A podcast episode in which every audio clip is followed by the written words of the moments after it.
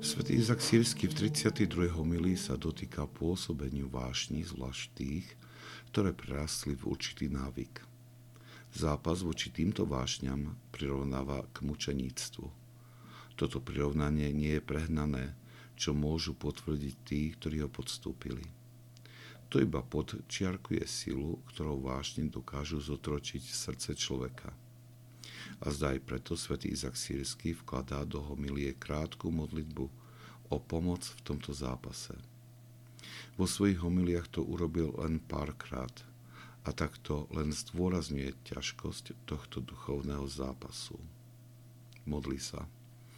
O Pane, zdroj všetkej pomoci, týchto časoch mučeníctva mocne posilní duše tých, ktorí sa zasnúbili Tebe, nebeskému ženichovi a vedome urobili sľub svetosti s úprimnými úmyslami a nespokrytectva.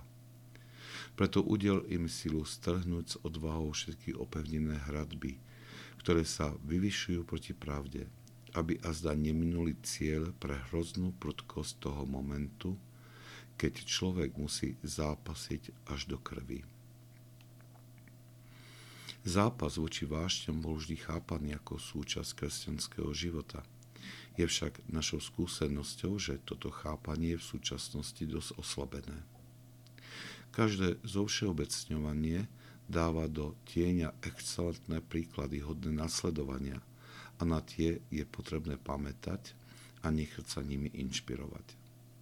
Je však pravdou, že pre väčšinu kresťanov dneška by len bolo ťažko pochopiteľné, o čom to vlastne svätý Izak Sírsky hovorí.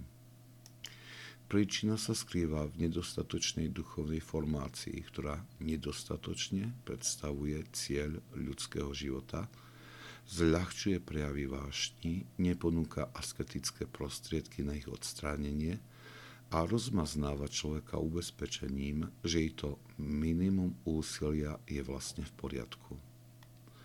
Zápas až do krvi. Toto spojenie sa vytratilo zo slovníka duchovnej formácie dneška.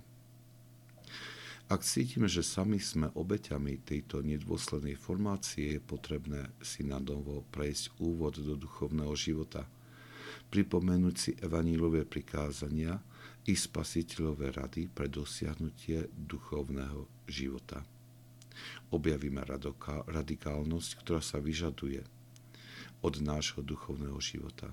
A ako povedal je môj známy, keď takto urobil, najprv ťa to prestraší na smrť, ale potom si uvedomíš, že toto radikálne volanie je ako závan čerstvého vzduchu, po ktorom si už roky túžil.